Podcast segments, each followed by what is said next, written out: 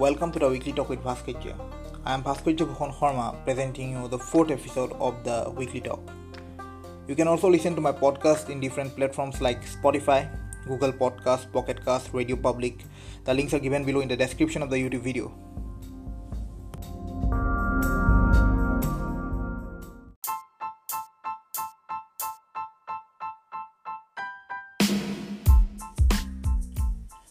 Today is January 12th and it is an important day for us, the youth, to know about.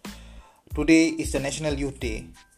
On this very day, in 1863, a great spiritual mind, a prolific thinker, a great orator was born in Calcutta. I am talking about Swami Vivekananda. And in 1984, uh, the government of India declared that the birthday of Swami Vivekananda, that is January 12th, uh, will be celebrated as the National Youth Day. So, in today's podcast, we'll be talking about uh, Swami Vivekananda and why uh, his birthday is being celebrated as the National Youth Day since 1985. Not many of us know about Swami Vivekananda in detail, so uh, I'll make this podcast a little bit interesting with some facts that you might not know and and finally by the end of the podcast i'll give you the reason why uh, his birthday is taken as the national youth day. So keep listening.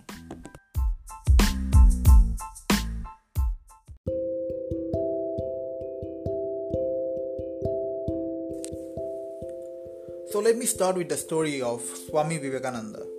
He was born in calcutta in 1863 in january 12 and you already know that his real name was Narendra Nath Datta. He, he was one of the eight children of Vishwanath Datta, his father, and Bhuvaneswari Devi his, uh, was his mother. So, uh, in his childhood, he was an all rounder. He was great in academics as well as he was very active in sport. He was an avid reader. Uh, he perused the Hindu scriptures like the Bhagavad Gita, uh, the Upanishads, uh, on one hand, while on the other hand, he studied the Western philosophy like uh, the history, the spirituality by David Hume, uh, Johann Gottlieb Fichte, and Herbert Spencer. So, because of his well studied knowledge, there was a question in his mind regarding the existence of God, although he was born and brought up in a very religious atmosphere.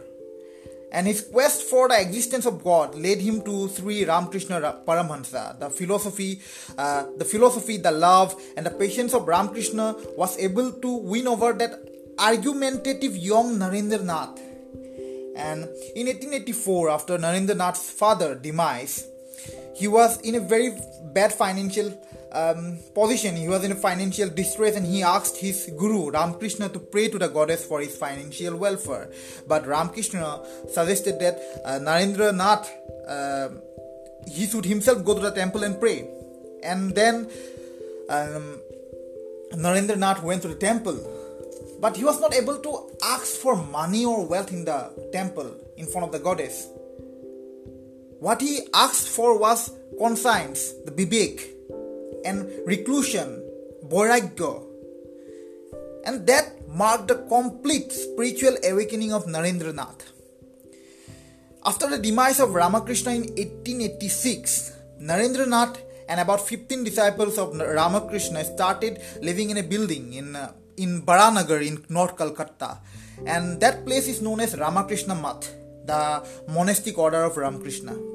In 1887, uh, they, I'm talking about Narendranath and the other disciples here, they took vows of monkhood and Narendranath emerged as Vivekananda, which means the bliss of discerning wisdom.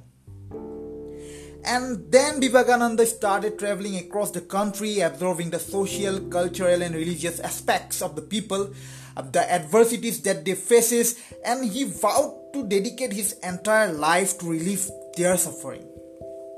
In 1893, Vivekananda took part in the World Parliament of Religion, which was held in Chicago. And when he took the stage in that conference, he stunned everyone with his opening line My brothers and sisters of America. And this, because of this particular line, he received a standing ovation from the audience. He discussed the principles of Vedanta, their spiritual significance, and he literally put Hinduism on the map of world religion in 1893 after that he left uh, so he he was in america for two and a half years and he also founded the vedanta society of new york in 1894 and then by 1897 he returned back home india. He founded the ramakrishna mission at Belur Math calcutta. And then we come to the end of the story here in 1902 1902 swami vivekananda attained his mahasamadhi he passed away, and the great saint was cremated on the banks of the river Ganga.